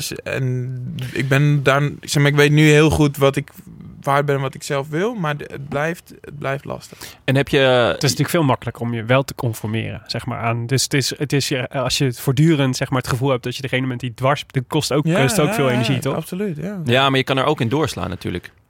Ja. Weet je wel, dat je te ver... dat je te veel die verwachting gaat inlossen op een gegeven moment. Ja, klopt. Zo, dat is gewoon ik kan me voorstellen dat moeilijk is. Ja. Want op het moment dat iedereen van alles van je verwacht... ook als je dus juist wat uitgesprokener bent... dan is het moeilijk om dat dan ook af en toe niet te zijn. Kan ik me voorstellen. Ja, daar ben ik het wel mee eens. En ik denk ook, ik ben daar ook wel benieuwd naar. Ik bedoel, jullie hebben ook een waarde als de Rode Lantaarn. En mensen verwachten daar ook van dingen, zeg maar. En dan hebben jullie dat misschien ook al meegemaakt. Dat je dacht van, nou, ik moet toch even zo doen om het weer die verwachting in te lossen. Mm-hmm. Ja, dat klopt. Ja, dat is wel zo. Wat ik heel fascinerend vond hierover was... je zat bij onze collega's van In het Wiel. Ja. En daar ging natuurlijk waren mensen heel enthousiast over dat verhaal. Omdat je heel veel ook juist mooi vertelde over hoe je bezig was met je sport en het te verbeteren en zo. Volgens mij, maar een van de tofste dingen die bij mij bleef hangen was dat je zei... Ja, ik was eigenlijk wel blij dat ik nu een keer de tijd kreeg om gewoon een uur... om een uur over mezelf te vertellen. Ja. Juist omdat het me het gevoel geeft dat ik daarmee veel meer kan laten zien... dan dat ene quoteje na de finish. Yeah. En dacht ik, dat vind ik wel interessant. Want dat is kennelijk, voel je dus wel aan dat wel nodig is om het af en toe een beetje context te geven of zo. Waarom je bent wie je bent of doet wat je doet. Ja, dat is absoluut ook zo. En daarom vind ik het ook echt superleuk om bijvoorbeeld hier deze podcast te doen. Yeah. En krijg ik daar ook echt energie van. En vind ik dat veel leuker dan dat ik mijn haar ga kammen en dat ik chic hier een Instagram postje ga maken met de juiste lichtinval. Ja. Yeah. Of met een lei geposeerd. Ja. Hoewel ik dat heel mooi zou vinden. Als ik het wel zou doen. Ja, nee. Maar ik heb daarin wel geleerd van... waarom ik dat toen fijn vond... was omdat ik, zeg maar, een soort van contragewicht kan geven, zeg maar. Ja. Want kijk, uiteindelijk moet je het zo zien. Het gaat mij zo aan het hart. En ik ben daar zo mee bezig. En ik wil dat zo graag zo goed doen. Dat gewoon met alles is... wie je bent en wat er dan gebeurt. En dat is gewoon... dan ben je gewoon helemaal hyped. Ja. En dan dat is de dag van je leven. En dan duwt iemand een microfoon onder je neus. Ik denk dat voor de mensen die ook... kunnen voorstellen als ze echt, weet ik het wat... misschien een heel zwaar sollicitatiegesprek hebben gehad... wat is gelukt, of een moeilijk tentamen... of misschien wel een relatie uitmaken... of verkering nemen, of andere dingen... Mm-hmm. En je duwt ineens die camera onder je neus... dan heb je dat ook. Ja. En ik denk van, nou, dat... zeg maar, omdat het natuurlijk allemaal anders uitziet. Maar ja, het is wel heel gegrond. Het is niet dat ik het doe... zeg maar, mijn waarde is niet van... nou, ik vind het lachen om een beetje de meute op te stoken. Ja. Nee, het boeit me eigenlijk vrij weinig. En het leukste vind ik goed presteren in die wielerwedstrijden. En daarom doe ik het. Ja. En dat vind ik heel fijn... dat ik dat daar heel duidelijk heb kunnen uitleggen. Van nou jongens, ik ben gewoon een heel serieuze gast. En als het niet goed gaat, dan heb je gewoon 4 kantjes evaluatie. En dan zijn er gewoon 10 mensen gebeld. En dan moet het allemaal weer anders en beter. Ja. En dat, dat is gewoon wie ik ben. En dat is... Dat vind ik dat meer mij omschrijft dan 1 quoteje na een wedstrijd. Ja, maar het is natuurlijk, dat vind ik ook wel, dat vind ik ook heel leuk aan die specials. Kijk, dat is natuurlijk ook, het is denk ik ook media eigen volgens mij uiteindelijk om soort, je moet iemand heel makkelijk kunnen karakteriseren of zo, weet je wel? Jan-Willem van Schip was die gast van die gekke, die leuke quotejes na afloop van de finish. En dus gaan we altijd na afloop van de finish naar Jan-Willem van Schip, want die heeft altijd wel iets grappigs te zeggen. Dat is eigenlijk precies wat ik bedoel. Ja. Dat was ook mijn vraag van hoe blijf je daarin jezelf? Want die quote ben jij natuurlijk ook. Ja. Dat komt er je op. Het is spontaan. Het is ook ontzettend leuk. Het moeizame is dat het daarna ook een soort van verwacht wordt. Ja. Bijna. Zeker inderdaad bij iemand die even een quoteje komt halen. En dat ik kan me voorstellen dat moeilijk is. Om dan jezelf te blijven. Ja, dat is ook zo. En ik heb daar wel veel met mensen over gesproken en veel over geleerd. En ik weet ook van, nou, kijk, ook als ik hier ga zitten, dan denk ik niet van, nou, moet ik de boel flink opstoken? Of, nee, absoluut niet. Dat denk ik wel, hoor. Nee, terecht ook. Dus, ik bedoel, daar is het ook voor. Ja. Je leert daar ook wel mee omgaan. Maar het is complex. Ja. Dat soort dingen, ja. Ja, je wordt op een gegeven moment gewoon een publiek figuur. En dat is altijd bijna altijd eendimensionaal. Want het is heel lastig om je dan soort van dat imago zo nog af te komen. Ja. Word je vaak herkend op straat? Nee, niet echt. Valt wel mee. Maar ja ben wel eens, we worden als herkend, ja. En dan vind ik wel mooi als mensen tegenkomen. Oh, ik ben echt mijn held of zo. Dat denk ik vind ik altijd wel maf. Nee, tuurlijk, superleuk. Maar het is wel heel cool. Ja. Tof hoor. Ja. Hey, @gerby7. Ja, sorry. Mensen doen soms hun Twitternaam zonder dat ze een handle hebben. Dus dan kom je zomaar @gerby7 tegen. Die vraagt, aangezien ik alles wat hij zegt over wielrennen goed vind klinken, ben ik benieuwd naar waar hij nog meer een mening over heeft. Laat hem maar kiezen. De Palestijnse kwestie, de war on drugs of Eus gelijk heeft over de stand van de literatuur of korfbal. 4 leuke opties. Zo. Palestijnse kwestie, de war on drugs, Eus over de stand van literatuur of korfbal. Nou, de war on drugs is wel fantastische muziek. Dat is waar. Dat is echt... Dat fantastische is zo goed. Muziek? Ja, absoluut.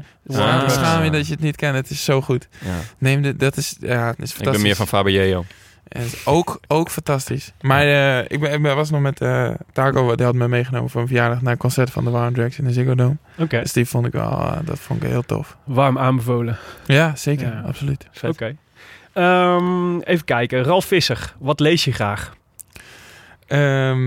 Van alles en nog wat. Ik dacht nog van, de vraag komt nog, favoriete boek. Ja, nou, die hebben we dus nu min of meer verkapt dankzij Ralf Visser alsnog. Nou, we kunnen helemaal los, ik heb een paar boeken gelezen. Nee, ik heb, de favoriete boek is The Talent Code van Daniel Coyle. The Talent Code? Ja, dat is echt het allervetste boek ooit. Ja. Dat vind ik echt heel cool. Ik heb ook heel veel mensen, heb ik een soort van, dat zeg ik, ja, je moet echt dit boek lezen. En dan... Doe ik zelfs zo, dan bestel ik het gewoon voor iemand. Dan stuur ik het gewoon naar zijn huis. Ja. En dan zeg ik, dan moet je het eerst lezen. En als je het dan waard vindt, dan stuur ik wel een tikkie. Anders, dan, als je het niet als kut vond, dan hoeft dat dan niet. Weet je wel? Zo enthousiast. Ik heb dat altijd... Vat hem even samen in een paar regels, dit boek. Zij zeggen van, skill is a neural secret that wraps according to certain signals. Oftewel, je hebt een soort van, in je hoofd heb je knijt veel... je hebt eigenlijk alle stroomdraden die liggen er. Ja. En alleen je hebt een soort van myeline. En dat kan om die stroomdraden heen. Om ze beter te isoleren. Waardoor je signalen beter op de plek komen. Dus als jij je hand wil bewegen. Dan gaat er een signaal van je hersenen naar je hand. Ja. En als je heel vaak je hand beweegt. Ja. Dan wordt het circuit dat daar ligt. Dat wordt beter geïsoleerd. En daardoor komen die signalen. Kun jij beter timen naar je hand. Waardoor je bijvoorbeeld in plaats van alleen maar samen kan trekken. Hem gecontroleerd kan samentrekken. Ja. Ja. En hij zegt ook van nou dat gebeurt pas. Als je in een bepaalde situatie komt. En hoe je dat dan moet doen. Et cetera is uitgelegd. Ja. Zo vind ik het bijvoorbeeld ook nu interessant met corona. Is natuurlijk ook cool omdat...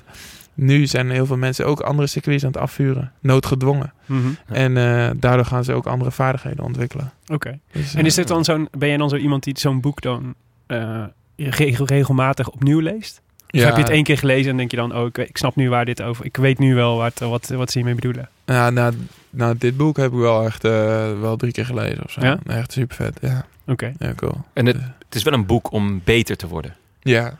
Dus lees je ook ter ontspanning? Of is het altijd, ben je altijd aan bezig met beter worden? Ik lees ook wel gewoon ter ontspanning. En ik heb nog het boek van Sharon van Rouwendaal gelezen. En, van de zwemster. Ja, lange afstand zo. Ja. En, het is best heftig, toch? Haar verhaal ook.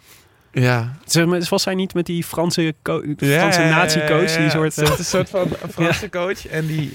En ze weet nazi-coach niet, is mijn woord, hoor. Die ik denk dat het wel klopt. En die gast is ook een soort publiek figuur in Frankrijk. Dat wist ik dus helemaal niet. Maar hij is ook een soort van... Ja. Bij de top 5 mensen die iedereen kent in Frankrijk of zo. Het is een super bizarre situatie. Ja.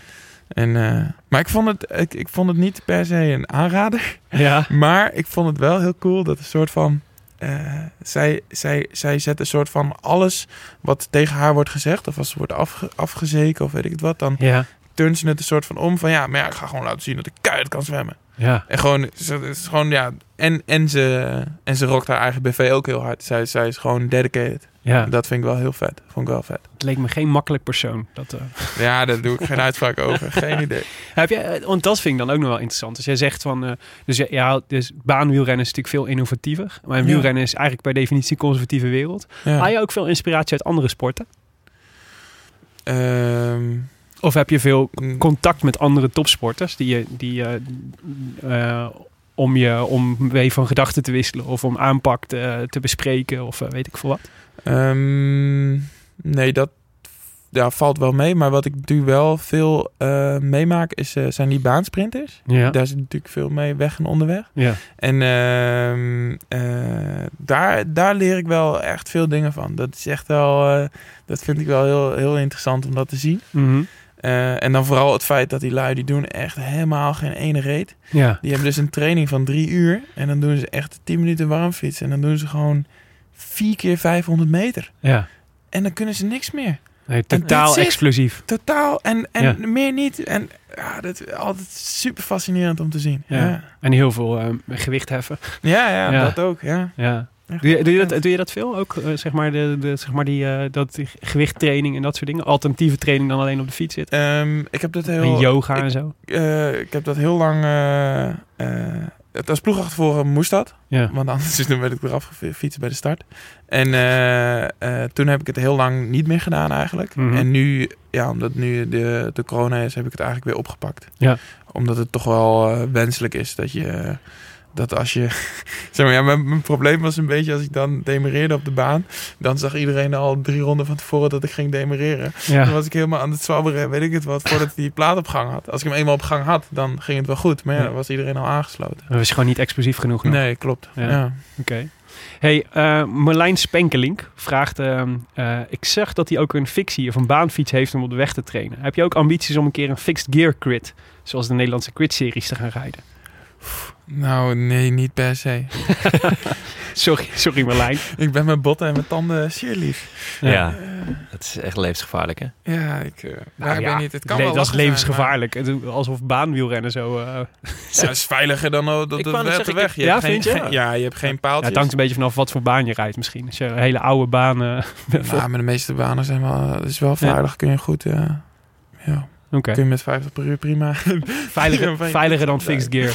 Ja, ik weet het. Ik weet ook niet hoe dat is. En ik heb het er niet. Ik zit al op baanwielrennen, dus ik ben daar druk mee. En op wegwielrennen, Ik zit op baanwielrennen, dat is wel heel lief. Ja, vind ik ook. Ja. Olaf Licht hebben we nog. Heb jij nog een... als jij nou eens gaat zoeken naar een mooie laatste vraag. Dan gaan we deze... Nou ja, ik dacht een stukje zelfvervlekking nog. Oh ja, dat is... of je naar podcast luistert, wil Hein Pieters weten. En zo ja, welke? En wat vind je ervan?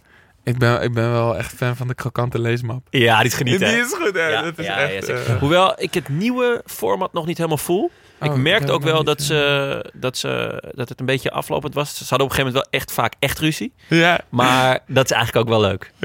Ik heb het nieuwe format nog niet gecheckt. Maar ik Ik vind de hilariteit zo groot. Het is echt supersterk. Ja. En wanneer luister je naar een podcast dan? Vaak in de auto. Oh, ja. Maar ook wel gewoon tijdens het trainen of zo. Ja? Ja. Gewoon oortjes in en... Oortjes in en fietsen. Vind je niet gevaarlijk? Nee, valt wel mee. Ja. Ik rij ook meestal... Ja, het is niet dat ik... ik rij meestal gewoon op een of andere dijk of zo. Ja, dat is toch niet zoveel. En door de week waarschijnlijk. Ja, precies. Ja, als er niemand anders is. Nee. Want alle andere mensen zijn gewoon aan het werk. Ja. Behalve nu. Behalve nu, ja. Nee, het is echt ongekend hoe druk het is. Ja. Echt bizar. Drukker dan nooit. Ja, normaal als je gewoon op donderdag om 10:00 over de Veluwe fietst, is er gewoon niemand. En nu staan gewoon alle parkeerplaatsen vol. En, het RIVM kan trots op ons zijn, jongens. Wij zitten overigens 1,5 meter uit elkaar, jongens. Dat zeker. Dat voorop staan. Ja. Hey, vond je het leuk? Ja, zeker. Goed zo. Hadden wij niet nog een prachtige brief? Ja, zeker. Maar even wachten. Oh, er komt er zo een brief. Oh. Ja. Zijn er dingen waar we het niet over hebben gehad, waar je het nog graag even over wil hebben? Heb je nog nieuwtjes? Nog sappige wielerroddels? Ja. Als we de Belgische teletext willen halen, dan moeten we gewoon even vragen wat je van Remco Evenepoel vindt. Ja, klopt. Wat ik van Remco Evenepoel vind. Hou op, alsjeblieft. Het hoeft niet. Nieuwtjes. Ik heb nog wel een korte. De Beat wil pro-conti worden. Oh, echt? Dus als iemand nog een paar miljoen heeft liggen, dan kan dat. Oh, dat is, kan je een wielerploeg doen. Ik weet niet hoe gaat het met jouw bedrijf, Willem? Niet, Johnny Wonder Cycling. Coronatijden, ja. Ik denk dat we die ambitie weer even 10 jaar in de kast moeten leggen, eerlijk gezegd. Ja, ook goed voornemen. Ja. Leuk. Dat zou tof zijn. Ja. Oké. Nou, dan mag jij afkondigen, Jonne. Ja, dat ga ik doen. Waar zitten we? Hier. U luisterde naar de Rode Lantaarn, gepresenteerd door uw favoriete bankzitters, Jonne Seriese en Willem Dudok. Veel dank aan onze sponsors. BBB Cycling, Canyon, #fiets van de show en Scorito. De Rode Lantaarn wordt verder mede mogelijk gemaakt door Dag en Nacht Media en hetskoers.nl, de wielerblog van Nederland en Vlaanderen. Wij danken hen voor de steun op vele fronten. En in het bijzonder Bastiaan Gaillard, Maarten Visser, Leon Geuyen en notaris Bas van Eyck. Wil je reageren op deze Rode Lantaarn? Dat kan via vele wegen. Je kunt ons sowieso vinden op Facebook en Twitter. Maar je mag ook mailen naar groetjes@derodelantaarnpodcast.nl. En we vinden het superleuk als je eens een review achter wil laten op iTunes. Omdat we ze zelf leuk vinden. Maar ook omdat ze anderen helpen de show beter te vinden. Willem, hebben we er nog één? Is dit een recensie of is dit een ingezonden brief? Nee, het is een ingezonden brief. Ja, dit is de beloofde ingezonden brief die nog zou komen. Ik wou net zeggen, we hebben een hele leuke ingezonden brief. Van Otto Jan Ham. Voor jou. Voor je, ja, precies. Voor je. Misschien dat ik er wel een candlelight muziekje onder zet in de edit. Kom er maar in, Jonne. Hallo, begint hij. Wellicht is het de globale pandemie die ook mij tegenwoordig wat meliger maakt. Maar ik wou jullie toch graag eens feliciteren met jullie podcast. Het is mij al vaak overkomen dat ik meer uitkeek naar jullie nabeschouwing dan naar de koers zelf. En ik kijk erg graag naar de koers. Ook wou ik zeggen dat ik me bijzonder verheug op jullie gesprek met Jan-Willem van Schip. Jullie weten dit niet, maar ik ben een van de stichtende leden van de JWVS fanclub in België. Die hebben we vorig jaar opgericht toen we ervan uitgingen dat hij Parijs-Roubaix zou gaan winnen. Dat niet gebeurd is, het had voor een groot stuk te maken met het feit dat hij niet aan de start stond, was vooral jammer omdat wij met de voltallige, op dat moment tweekoppige fanclub, een heel plan hadden om hem op de velodroom te verrassen met de eerste lidkaart en het eerste fanshirt. Helaas, gelukkig hebben we dat op een later moment nog wel kunnen doen. Hoe dan ook, jullie mogen hem gerust zeggen dat de fanclub ondertussen uit maar liefst 7 leden bestaat. 7. Dat lijkt weinig, en dat is het ook. Maar dat ligt vooral aan ons en onze erg gebrekkige manier van leden werven. Wel heugelijk en het vermelden waard is dat één van de 7 leden niemand minder is dan José de Cauwer. We hebben in elk geval t-shirts en stickers genoeg voor 3 extra leden. Dus op verzoek sturen we je die met plezier de grens over. Enfin, keep up the good work, jongens. Otto, Jan. Nou. Ja, het is schitterend. Het is echt super vet. Want, jij hebt hem ontmoet dus? Ja, ik heb hem ontmoet. En ze hadden ook echt heel coole t-shirts gemaakt met Project Condituri er zo erop. En de spelling laten we nog even in het midden. En dan dat ik fietste helemaal onder het stof tijdens de Antwerpen Port Epic. En dat was heel cool. En ze hadden ook stickers, die heb ik ook. Die met Project Condituri. En weet ik wel. Ja, vet, echt super vet. Mooi. Heel vet. Dat is ook wel is bizar toch? Het is leuk toch dat je in een situatie bent waarin je gewoon supporters hebt. Ja. Mensen die gewoon blij zijn als ze jou in beeld zien en als je goed presteert. Ja, ik vind dat wel... Ja, dat is ook tof. Ja, dat is leuk. Is er al een Nederlandse Jan-Willem van Schip fanclub? Ja, zeker. Vet, misschien kunnen jullie een keer een strijd of zo organiseren. Ja. Tussen de Jan-Willem van Schip fanclubs van België en Nederland.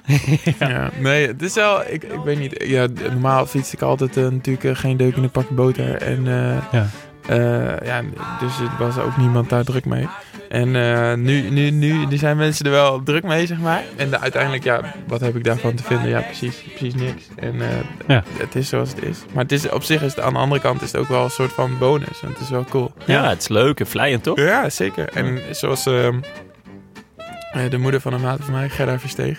Die heeft dus... Shout-out naar Gerda. Shout-out naar Gerda. Ja, sowieso. Gerda is echt altijd goed. En die heeft dus de Nederlandse fanclub opgericht. En dat was wel echt kicken. Dus het was, zeg maar, daar op WK ook zo'n grote vlag met mijn naam en zo. En hier uit Wageningen hadden ze ook echt 25 man of zo. Ja. En mijn ouders en Gerda en weet ik het wat was ook. Dus ook als ik demareerde en het was inderdaad daadwerkelijk het moment. Ja. Dan hoefde ik ook niet om te kijken. Want dan hoorde ik gewoon iedereen helemaal live gaan. En dan, dat is zeker vet. Te gek. Ja, dat is echt wel cool. En heb je dan ook fanclubdagen en zo? Nee, hou op. Allee, de pasta party. Ja, ik wou zeggen, in België heb je toch allemaal van die eetfestijnen rondom renners. Ja. In ieder geval wil ik wel lid worden, hoor. Ja, dat lijkt me. Ik weet niet. Misschien ga ik nog een keer pannenkoeken bakken voor iedereen. Maar, ik zie de stickers en shirts tegemoet. Maar daar heb je niet de tijd voor. Op 1,5 meter. En je tuin is groot genoeg? Ja, zeker. En zeker nu het nog 7 man zijn, kan er wel. Ja, nou, dat is zeker. En dan heb je José de Cauwer over de vloer. Ja, dat vind ik wel een eer, hoor. Ja. Dat vind ik absoluut een eer. Dat is echt heel vet. Ja? Ja, dat top. Is toch gewoon het hoogst haalbare, denk ik. Zeker. In de wielerwereld. Ja. Hey Jan-Willem, onwijs bedankt voor dit gesprek. Ja, echt heel erg leuk. En we wensen je veel succes in deze coronatijd. Maar vooral daarna weer. We kunnen niet wachten tot we hier op de fiets zien, eigenlijk. Ja, leuk dat jullie er waren. Heel vet. Jonne, à biento. À biento. I wish I could be in the south of France. In the south of France, sitting right next to you.